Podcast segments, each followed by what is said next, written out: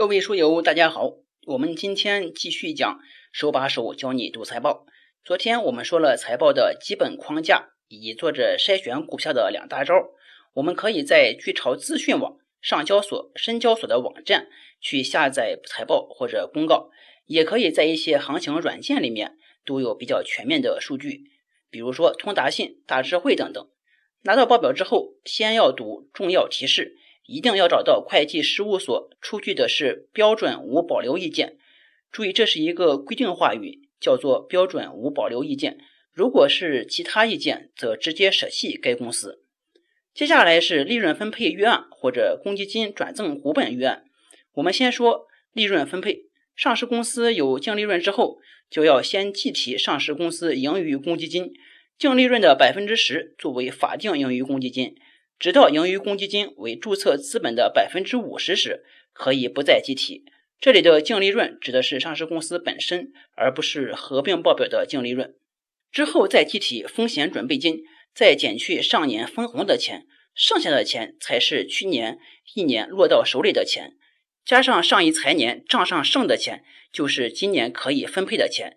要注意的是，盈余公积金的用途有限制，只能用于弥补亏损。扩大再生产或者是派送红股，如果是派送红股，则要保证送红股之后的盈余公积金大于注册资本的百分之二十五。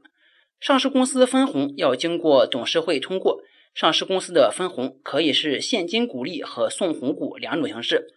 现金股利就是拿净利润分现金，以未分配的利润和盈余公积金送股，叫做派送红股多少多少股。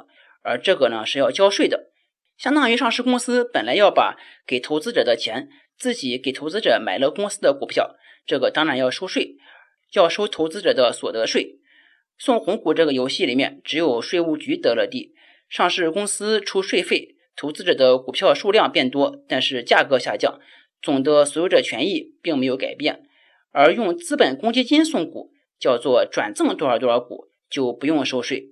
要注意的是。未分配利润不全是现金，利润是从利润表来的。利润表是权责发生制，我们上一节也讲过，有利润并不代表收到了钱，可能是白条。再一个是未分配利润可能已经变成了在建厂房、设备或者其他投资等等。明天我们继续学习财报的结构以及如何计算一家上市公司的人均薪酬。我们明天见。大家也可以下载知识星球，找董望清书友会，在那里我们可以进一步讨论，也可以拿到我们所讲述内容的语音和文字稿，方便大家收听和收看。